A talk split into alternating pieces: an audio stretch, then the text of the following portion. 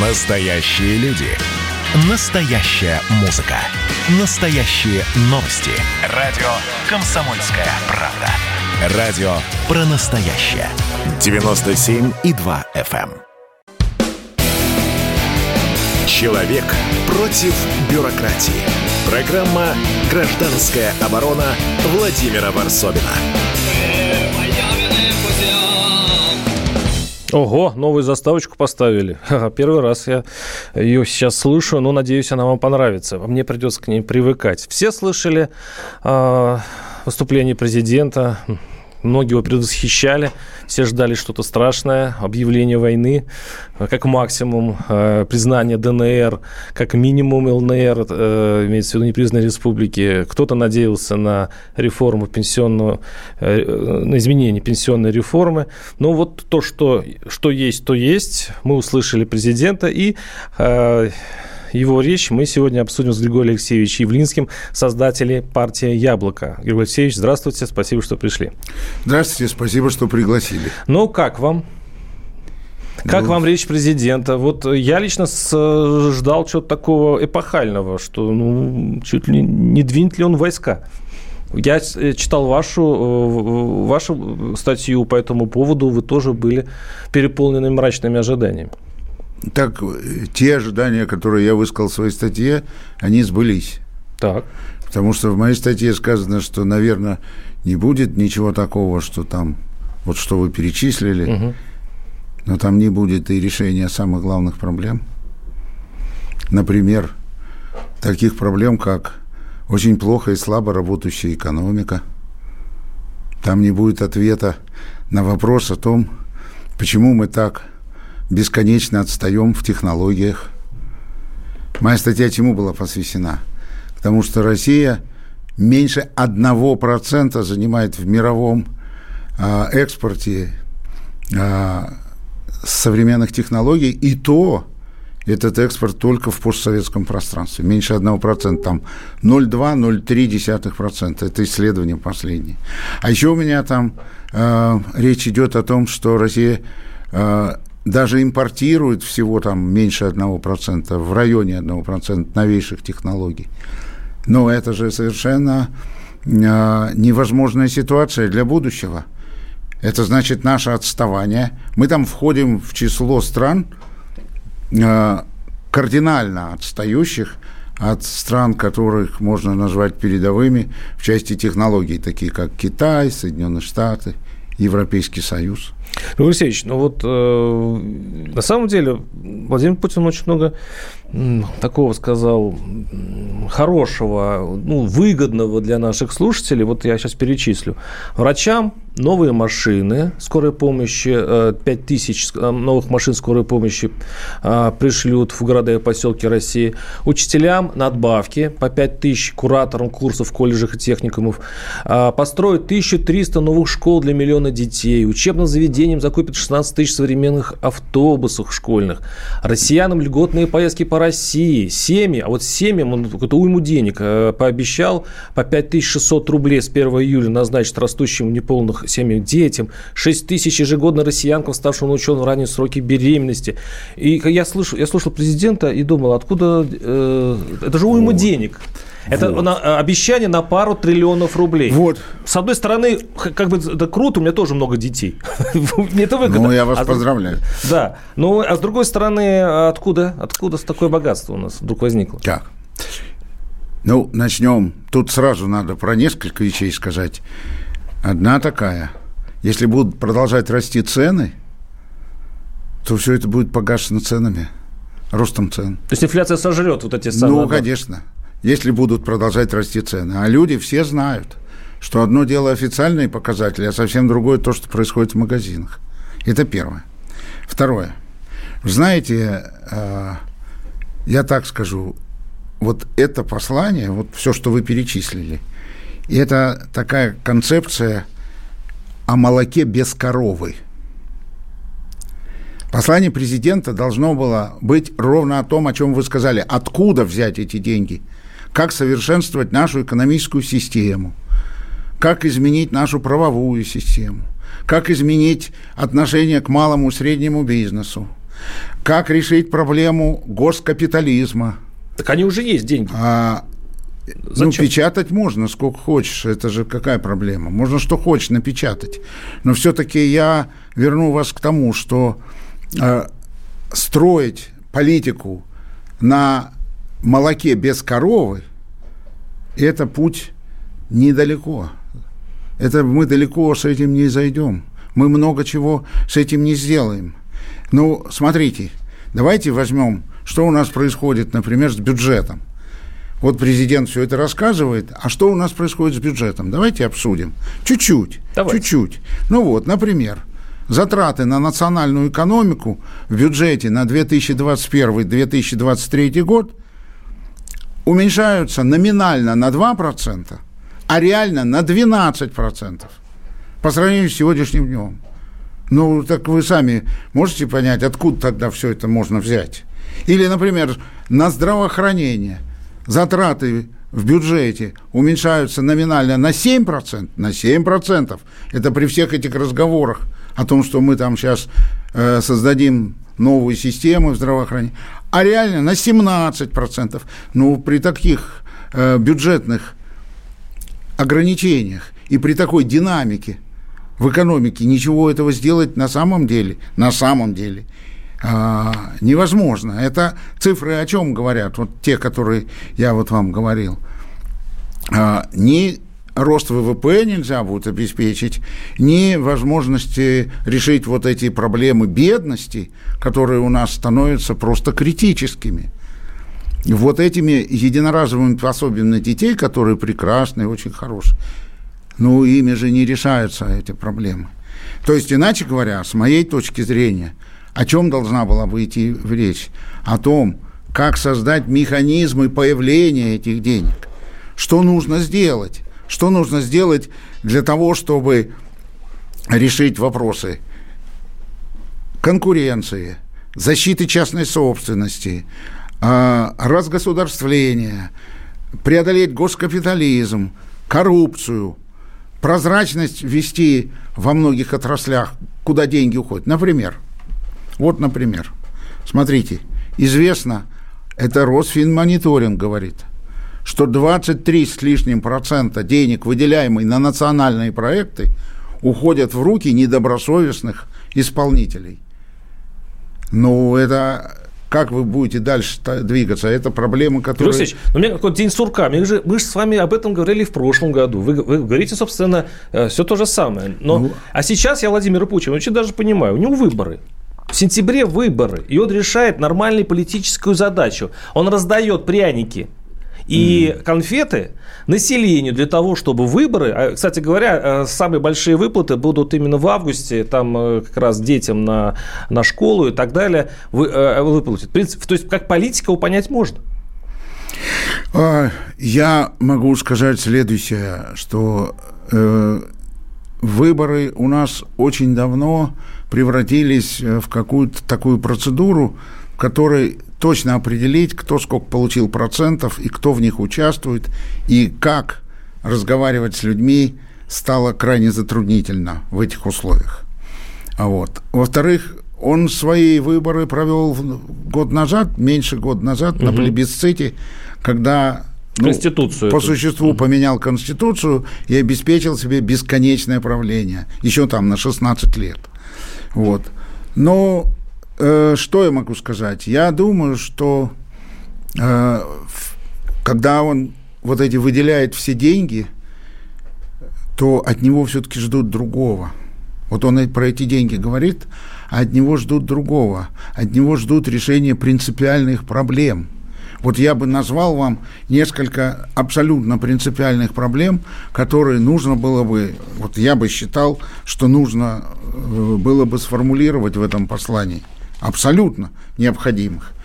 Например, нужно было бы сказать, как будет решаться проблема с Украиной. Да. Да? Ну, мы об этом сейчас поподробно не, поговорим. Не, да. не слова. Так это мы поговорим. Как он не слово? А он сказал в конце речи. Что бедный Янукович. Нет, это он, мы уже он все сказал, слышали. что есть красная линия. Это не про это. Как? Это он про весь мир сказал. Это из области мультфильма про ракеты что мы всех, если что, да. а красную линию определяем сами. Да. У нас есть такие ракеты, которые, наверное, полетят, если что, и вот вам все будет. То есть он сказал, да пошли вы все. А давайте послушаем. А это еще один вопрос. Давайте а это еще один вопрос о том, а так жить в мире можно? Если успеем, давайте прослушаем Владимира Путина как раз про красную линию. Вот это, кстати, Да там он момент. сказал, что я сам ну, определяю красную ну, линию. Не, давайте послушаем президента, в конце концов. Э, поставьте нам, пожалуйста. Недружественные акции в отношении России не прекращаются. В некоторых странах завели э, пренеприличные обычаи. По любому поводу, а чаще всего вообще без всякого повода. Цеплять Россию. Новый вид спорта там. Кто громче что-то скажет. Мы ведем себя в этой связи в высшей степени сдержанно. Часто вообще не отвечаем не только на недружественные акции, но и на откровенное хамство. Мы действительно не хотим сжигать мосты. Но если кто-то воспринимает наши добрые намерения как безразличие или слабость и сам намерен окончательно сжечь или даже взорвать эти мосты, должен знать, что ответ России будет асимметричным, быстрым и жестким. Но надеюсь, что никому не придет в голову перейти в отношении России так называемую красную черту. А где она будет проходить, это мы будем определять в каждом конкретном случае сами. То есть противник не будет знать, где находится красная черта. Во, вот. И мы ему не скажем. Во, Григорий Алексеевич, мы вот, сейчас уйдем вот. на перерыв и сейчас вернемся буквально через несколько минут. 8 800 200 ровно 9702. Звоните, задавайте вопросы, а мы вот эту украинскую тему обсудим с Григорием Явлинским через несколько минут. Оставайтесь с нами. Госдума. Перезагрузка. Ведущий Роман Карманов вместе со слушателями ищут кандидатов, которые достойны попасть в парламент. Аудитория радио «Комсомольская правда» — полноценные участники программы. В каждом выпуске вас ждет максимальное количество интерактива, звонки, сообщения, стрит-токи и, конечно же, голосование. Только слушатели решают, достоин ли кандидат работы в Госдуме. Все гости программы должны быть готовы к тому, что наша аудитория уже здесь и сейчас проголосует против них. Слушайте каждый понедельник в 7 часов вечера по московскому времени.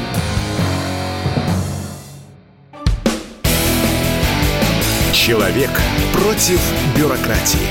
Программа «Гражданская оборона» Владимира Варсобина.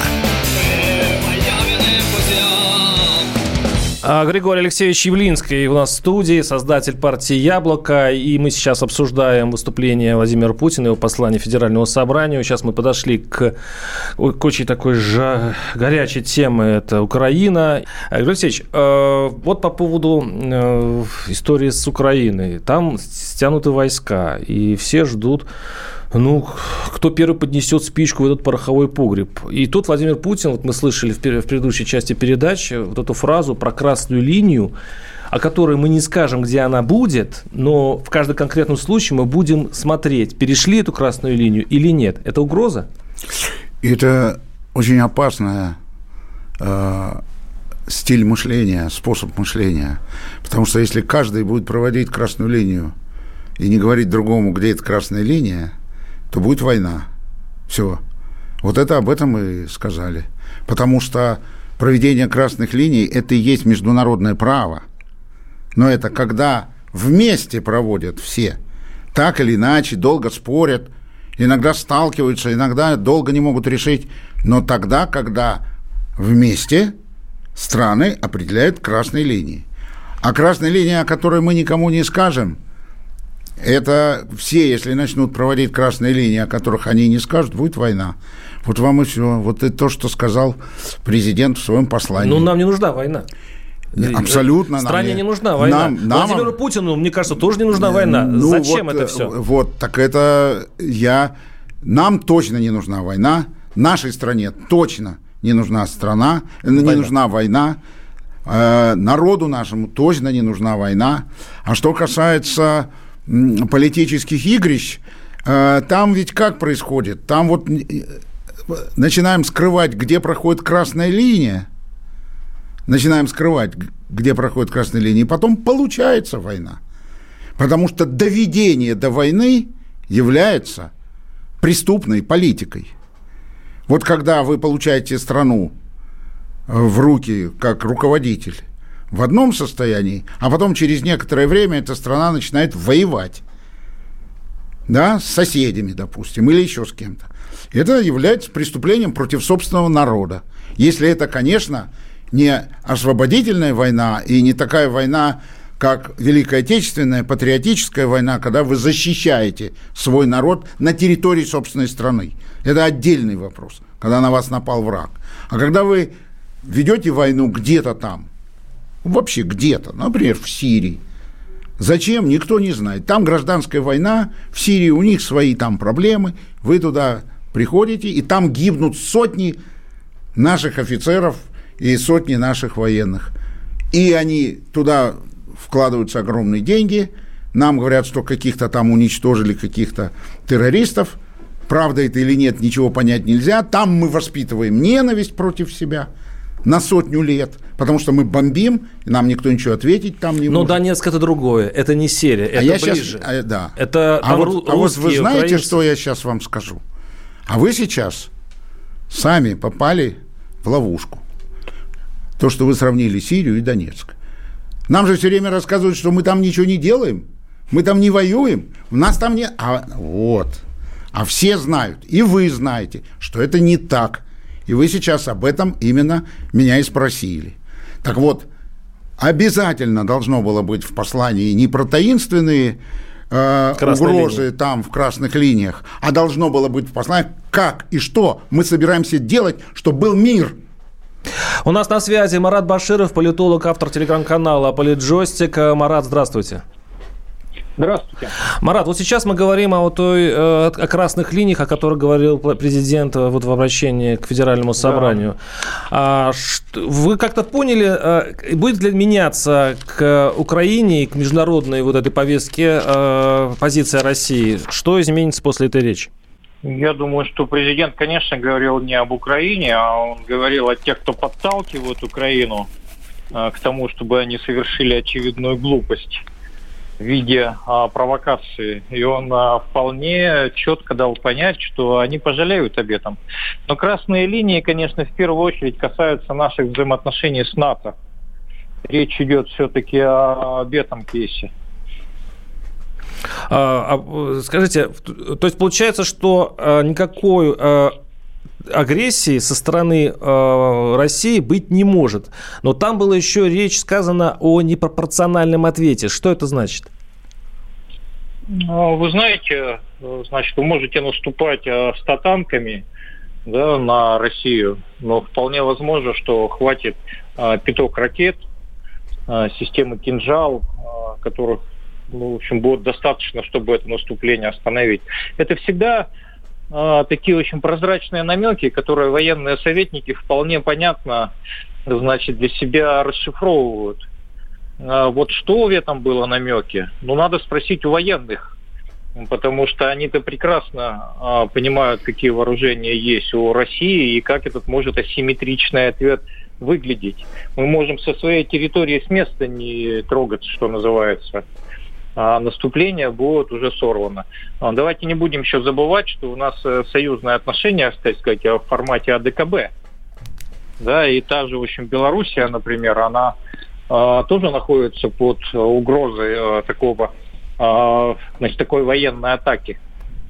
А завтра приедет Лукашенко как раз. От президента Лукашенко, да, да, да. Завтра как раз думаю, будет визит Лукашенко. Лукашенко. А что можно ждать от этого визита? Потому что перед вот этим выступлением тоже ходили слухи, что будет два прорывных, прорывных вещи. Это по Донбассу и по Белоруссии. Что ждать э, завтра от этого, от, э, от наших властей? Ну, по Донбассу этот фейк уже был а, раскрыт. А, инициаторами, инициаторами этого фейка были определенные ресурсы с территории Украины – то есть они пытались немножко по общем провоцировать нашего президента, не удалось. То, то, что касается Белоруссии, мы слышали о том, что будет какое-то громкое заявление, но это сказал президент Белоруссии, поэтому мы завтра его и послушаем, что он имел в виду.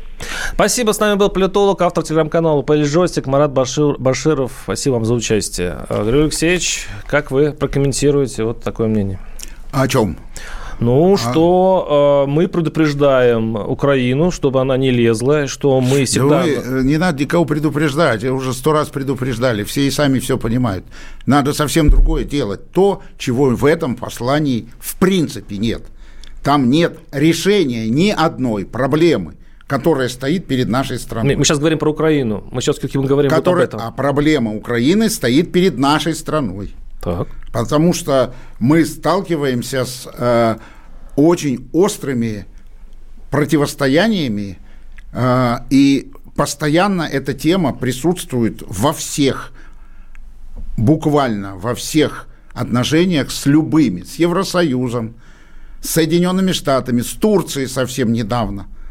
Вот э, запретили полеты в Турцию. Почему? Потому что Эрдоган сказал, что он никогда не признает Крым российским. Он всегда будет считать, что это... Ну, формально по поводу ковида да. мы запретили да. туда летать. Да, формально, да, мы формально запретили, сначала разрешили по поводу ковида, потом запретили по поводу ковида, но сейчас я про другое, про то, что сказал Эрдоган. То есть эта проблема существует постоянно, все время. И с этой проблемой надо постоянно отвечать на вопрос, как сделать так, чтобы там был мир. Как? Как ради, ради... Сейчас я скажу. Вы меня об этом Извините, спрашиваете. Да. У меня есть моя собственная точка зрения. Мы, э, Россия вошла туда. Я считаю, что Россия напрямую участвует в этом конфликте, как и вы только что сказали. Россия вошла туда для того, чтобы оказывать политическое давление на Киев, чтобы Киев не принимал решений, которые не нравятся Москве чтобы он не принимал решения там о сближении с Евросоюзом. Я не говорю про НАТО и про вхождение в Евросоюз, потому что это очень отдаленное будущее для Украины. Но чтобы он не сближался, чтобы он туда не двигался. То есть это доктрина ограниченного суверенитета, что мы из Москвы будем говорить, что Украине можно делать, чего Украине делать нельзя. Вот ради этого взяли и создали ситуацию вот этих вот территорий, которые якобы возмущены там чем-то и воюют за свою какую-то независимость. Если бы Россия в этом не участвовала, ничего бы этого не было. Там примерно 13, а может и больше тысяч погибших людей уже. Вот там жили два с лишним миллиона человек, теперь там жизнь разрушена. Вот, и там постоянно находятся люди в таком положении, когда может начаться эскалация. Там э, время от времени усиливается эскалация и гибнут люди. Вот эту всю историю нужно прекратить. Нужно закрыть границу между Россией и Украиной. И отдать Донбасс нужно, второстерзанию ну, Украине? Нужно, нужно, э, я не понял вашего вопроса. Ну, Кто, получается, если мы закроем... Послушайте, да. дайте, во-первых, да, дайте договорить. Вот, а во-вторых, угу никто Донбасс не терзал. Оттуда был президент Украины. Оттуда избран был Донбассом. Президент Украины не был избран во Львове или там где-нибудь на Западной Украине. Он был из Восточной Украины. Прервусь, Алексей Эдуардович, реклама на нас а, сейчас идет, и прервемся на буквально 7-8 минут. оборона Владимира Варсовина. Значит, я самый первый вакцинировался, поэтому меня спрашивают. Поехали, напились и давай, значит, все. Нет больше СССР, мы создали Содружество независимых государств. И скорее хозяину Бушу, старшему президенту США, звонить. Назначьте везде русских, и многонациональные регионы были бы довольны. И дайте больше прав регионам и больше прав предприятий. Итоги с Жириновским. Каждую пятницу на радио «Комсомольская правда». Владимир Вольфович клеймит злодеев – с оптимизмом смотрит в будущее и общается со слушателями. 9 часов вечера по московскому времени. Я все могу сделать. Запросто наведу порядок. Человек против бюрократии. Программа «Гражданская оборона» Владимира Варсобина. Ух, какая тебе жесткая заставка. А, я напоминаю, что у нас в студии Григорий Алексеевич Явлинский, создатель партии «Яблоко», и мы обсуждаем речь Владимира Путина на обращение его к Федеральному собранию. А, Григорий Алексеевич, мы прервались с вами. Прервались с вами, э, с нами. По вопросу о Донбассе. Да. Я да. его должен обязательно пожалуйста, завершить. Пожалуйста. Значит, существует э, план, урегулированный в Донбассе. Он уже существует 4 года. А там 10 пунктов главных. Я вам сейчас э, специально оглашу три важнейших пункта. Значит, что должна сделать Россия? Предложить странам нормандской четверки и Соединенным Штатам форму международной опеки над территориями Донецкой и Луганской областей с особым порядком местного самоуправления на основе Института международной опеки, предусмотренного 12 главой Устава ООН с применением опыта Дейтоновских соглашений 1995 года и соглашений по статусу Саара 1954 года. Далее. Второе. Заключить специальное многостороннее Украина, Германия, Россия, Франция, США и ЕС соглашение о временном статусе территорий Донецкой и Луганской областей с особым порядком местного самоуправления – под эгидой Совета Безопасности ООН, в соответствии с которым все властные полномочия на этих территориях передаются международным органам управления, судопроизводство, правоохранительная деятельность, контроль за границей осуществляется представителями стран-участников соглашения. И, наконец, осуществление демилитаризации всего Донбасского региона и прилегающих территорий. Это три пункта, а их десять.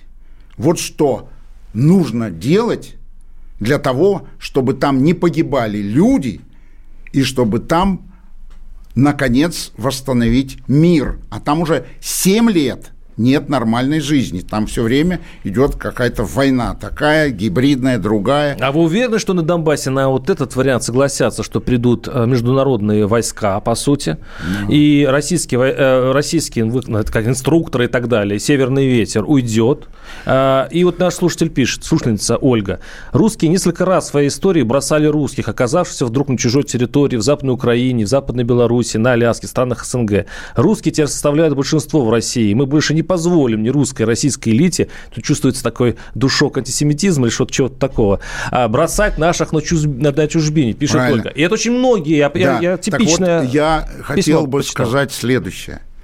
Вот то, что Донбасс находится в таком положении, и там еще раздали паспорта, незаконно раздали паспорта 600 тысяч гражданам. Российские Это паспорта. дискредитация России как защитника русских. Почему? А потому, потому что она все это затеяла, потому что люди страдают и потому что ничего хорошего впереди нету, кроме сохранения этой территории. И все остальные, кто симпатизировал России во всей Украине, таких было всегда очень много людей, они теперь видят, что кроме войны там ничего не происходит. Кроме постоянного убийства тамошних начальников, кроме разборок, кроме взрывов, кроме столкновений и кроме огромной эскалации армии, которая сейчас стоит в Крыму. Вчера запретили полеты над Черным морем в районе Крыма, запретили входы судов в акватории Крыма. Вот эта вся напряженность она не ведет никаким положительным результатом, только к отрицательным. 8 800 200 ровно 9702. Давайте все-таки послушаем наших уважаемых слушателей. Э, звоните. Я вот только сейчас объявил телефон, и теперь мы будем вас э, подсоединять к эфиру э, очень часто. 8 800 200 ровно 9702. И у нас на, на связи Алексей Анатольевич Мартынов, директор Института новейших государств. Алексей Анатольевич, здравствуйте. Добрый вечер.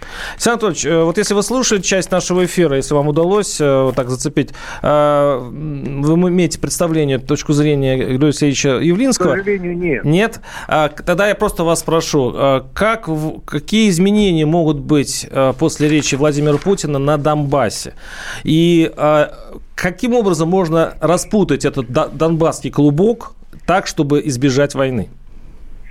Ну, вы знаете, э, несмотря на то, что сегодня послание было э, абсолютно такой по, по внутренней повестке, по вопросу внутреннего развития, по э, вот, преодолению этих э, постпандемических э, э, разнообразных, э, так сказать, сложностей, тем не менее, э, вот затронув э, вот э, вопросы внешние, э, президент, на мой взгляд, очень э, жесткую формулу произнес о том, что э, всем, кто, всем, кто зайдет за красные линии, э, придется э, довольно э, жестко, так сказать, на себе ощутить. А вы знаете, что такое красная линия? Да. Он же не но сказал, где линия, она проходит. Но, Да, но красные линии, сказал президент, проводим мы сами. Наши красные линии проводим мы сами. То есть, читай, если у кого-то плохо со зрением или со слухом, да, то это его проблемы, и пусть на себя не обижаются. То есть, несмотря на то, что этому было уделено мало времени, вот эта формула очень емкая, и я надеюсь, она услышана везде. И, Александр Анатольевич, но это же подводит нас, э, под, это уже подводит нас вплотную к войне, к вооруженному конфликту. После таких заявлений э, два варианта: или будет мир, или будет стрельба. А второй ну, вариант да, это ну, страшная потом, штука.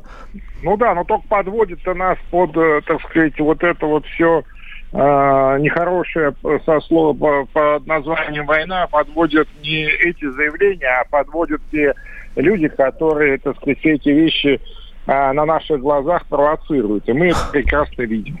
Ну, это как ковбои, да, кто первый э, вытащит э, пистолет из кобуры. Мы подошли вот к этой ситуации. И даже ну, и президент думаю. даже не я говорит, думаю, где красная линия. Это вытаскивать не будем, но если уж кто-то вытащит, то, так сказать, ему точно прилетит и явно не в лоб, а откуда-то сбоку. А, а нам э, прилетит в этом случае? Здесь мы полностью, так сказать, доверяем лучшему министру обороны за историю России генералу Шойгу. А, если, то, если что, он будет за это все отвечать? Я не думаю, что отвечать. Я думаю, что он в состоянии э, использовать те силы и средства, которые находятся в его распоряжении, чтобы обеспечить нашу с вами э, безопасность в полном объеме. Да.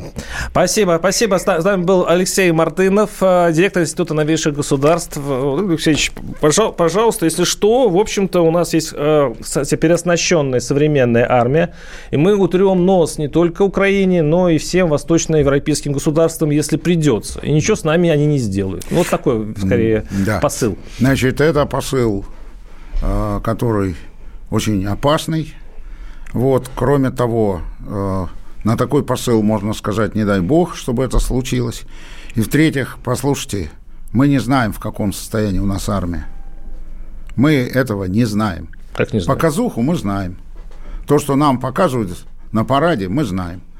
Так было и накануне Великой Отечественной войны. Мы часто так говорим. Так они говорят о себе.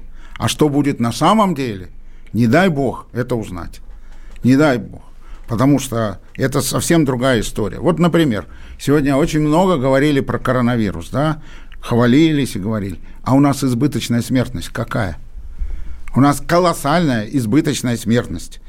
Мы по показателю избыточной смертности находимся на самом передовом уровне по сравнению со всеми другими странами. Мы входим в первые 2, 3, 4 страны. У нас 28% избыточная смертность. То есть у нас на 100 тысяч человек примерно 330 э, смертей. Вот какая избыточная смертность у нас. 8 800 200 ровно 9702. Сергей Щелябинский. Сергей, слушаю вас. Здравствуйте. Здравствуйте. У меня такой вопросик. Скажите, пожалуйста, уважаемые самые, вы сколько лет вот занимаетесь, грубо говоря, ну, мягко выражаясь, совместно со всеми товарищами, так, давайте. которые в правительстве? Так. И что вы сделали конкретно для того, чтобы в России такой по-нормальному люди стали жить? Э, этот вопрос Григорию Алексеевичу Явлинскому, как вы понимаете. Но он, он давно не в правительстве, лет, так мне кажется, 25. Да. Вас не вот, смущает? Спасибо. Спасибо Это за да, очень вопрос. хороший вопрос. Вот этот вопрос, э, суть этого вопроса какая? Спрашивающий говорит, Владимир Владимирович, вы 20 лет президент. И дальше идет текст, который сейчас мы слышали. Что вы сделали? Значит, для народа что-то нужно сделать такое, чтобы таких вопросов не задавали. Вот вам ответ на сегодняшнее послание. Ну, можно, конечно, выдавать 5 тысяч рублей, 10 тысяч рублей детям, там, развивать туристический би- бизнес да. в России. Это полезно, правильно. Но я еще раз говорю – ни одного ответа на вопрос, как решать проблемы, стоящие перед страной, они очень серьезны. Ни одного ответа на вопрос, как наладить международные отношения, ни одного ответа на вопрос, как решать проблемы с ближайшими соседями, с такими как Украина и Беларусь, нет ответа в этом послании. Про Беларусь мы э, поговорим в следующей части передачи. Э, послушаем, как э, Владимир Путин рассказал о своей версии покушения на Лукашенко и обсудим, что это было, потому что белорусский президент Лукашенко приедет завтра в Москву, и завтра будут какие-то еще пока непонятные, но, возможно, фундаментальные решения на белорусско-российском вопросе. Оставайтесь с нами. Кто виноват и что делать, в нашей стране знает каждый. А вы попробуйте предсказать, что будет. Каждый четверг в 8 вечера по московскому времени главный редактор «Комсомольской правды» Владимир Сунгоркин делает прогнозы, как станут развиваться события. И у него это отлично получается. У нас очень сильная налоговая служба. Руководитель ее, господин Мишустин, это один из выдающихся управленцев. Ему бы возглавить правительство. Байден может победить с минимальным перевесом. И, скорее всего, они будут спорить, ходить в Верховный суд, доказывать. Карабах станет азербайджанской территорией, каковой она является по всем международному праву и, извиняюсь, по решениям, специальным решениям Организации Объединенных Наций. К лету исчезнет вся эта пандемия, и мы перейдем к нормальной жизни. И дальше я бы прогнозировал, будет огромный всплеск во всем, в экономике, в потреблении. Я предрекаю, что где-то уже к осени будет серьезный бум всего хорошего против всего плохого. Хотите знать, что будет? Включайте радиоприемники каждый четверг в 8 вечера по Москве. Человек против бюрократии. Программа «Гражданская оборона» Владимира Варсобина. Но поговорим мы, поговорим про Навального. Наши, э, наши слушатели пишут, э, что мы не задели эту тему. Сегодня, тем более, вечерний такой променад э, собираются устроить навальнисты. Поэтому поговорим мы с Григорием Алексеевичем Явлинским, создателем партии «Яблоко», который сейчас у нас в студии. Но все-таки давайте послушаем нашего президента Владимира Владимировича Путина, который так озаботился судьбой Лукашенко и историей с покушением на него, в которую бывший чекист Путин искренне верят. Давайте послушаем. Даже такие вопиющие действия не находят осуждения так называемого коллективного Запада. Никто этого просто как бы и не замечает. Все делают вид, что вообще ничего не происходит. Можно иметь любую точку зрения по поводу политики президента Беларуси Лукашенко Александр Григорьевич. Но практика организации госпереворотов, планов политических убийств, в том числе и высших должностных лиц, но это уже слишком. Все границы перешли уже. А ведь чего только стоит признание задержанных участников заговора в том, э, что готовилась блокада Минска, включая городскую инфраструктуру и средства коммуникации. По сути, велась подготовка к массированной кибератаке. А как иначе-то? Сколько бы людей пострадало? Как складывалась бы вообще судьба Беларуси? Об этом никто не думает. То есть э, Путин в это поверил. Верите ли вы в, в это покушение? Нет, конечно, не верю.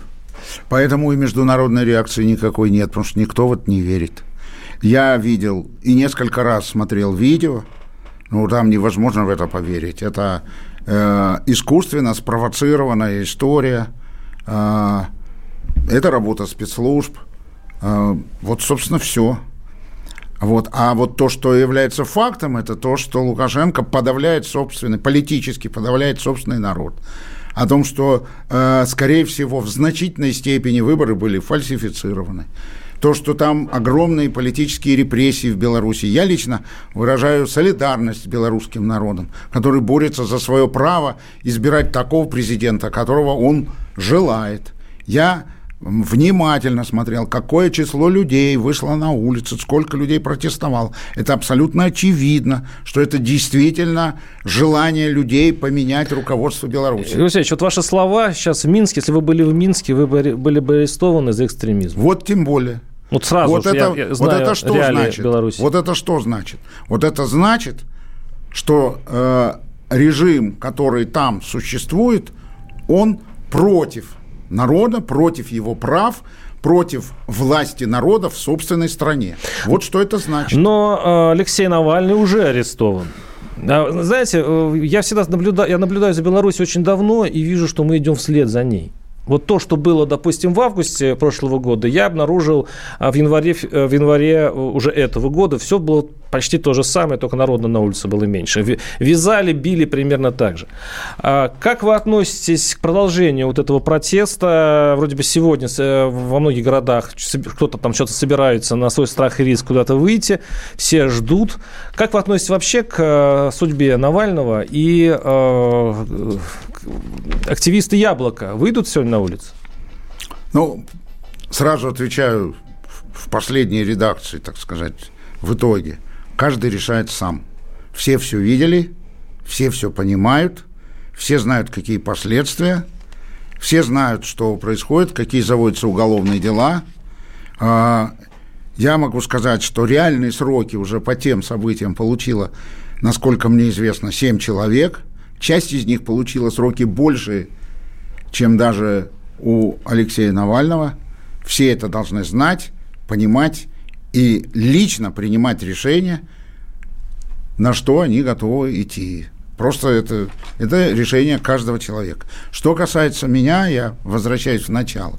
Я написал да, несколько доклад. месяцев большую да. статью на эту тему. Она называется «Без путинизма и популизма». Она в некоторой степени посвящена Навальному. Я подтверждаю свою точку зрения, считаю, что это необходимо было, и я в этой статье все сказал. Но есть один вопрос, я тоже о нем говорил. Э, вопрос чрезвычайной важности.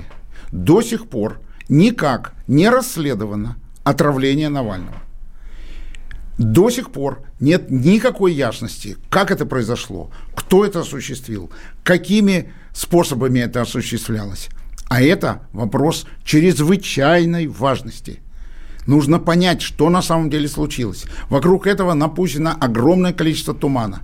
Россия до сих пор не провела полноценного расследования, чтобы ответить на все эти вопросы. Да все уже об этом забыли. Сейчас более актуальный вопрос. Выживет он а или я не выживет именно поэтому говорю, что этот вопрос самый важный, потому что это касается не только Алексея Навального, это касается других людей – это касается, например, этот вопрос стоит в отношении Владимира Карамурзы, а, Юрия Щекочихина, вашего коллеги, который умер по неизвестным причинам. Да, Тогда отравление. Понять да. никто ничего не мог.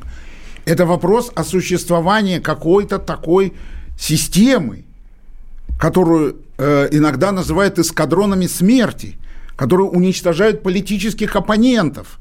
Этот вопрос касается многих людей.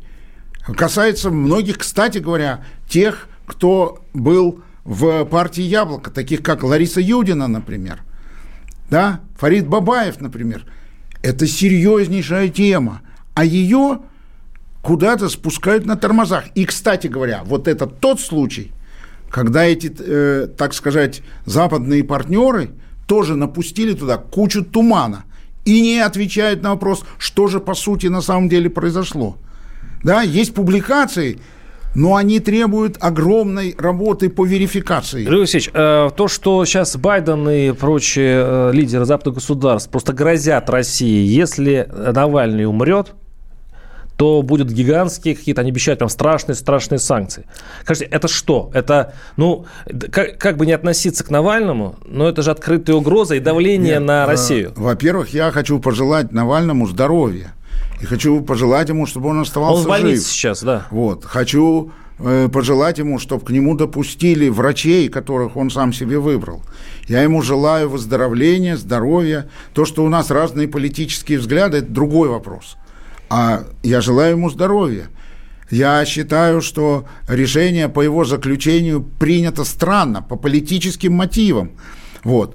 Но э, тот факт, кстати говоря, здесь бы надо было еще сказать и о ФСИНе, и о медобслуживании заключенных – но отвечу на ваш вопрос. Не будет ничего этого. Надеюсь, он будет жив и здоров.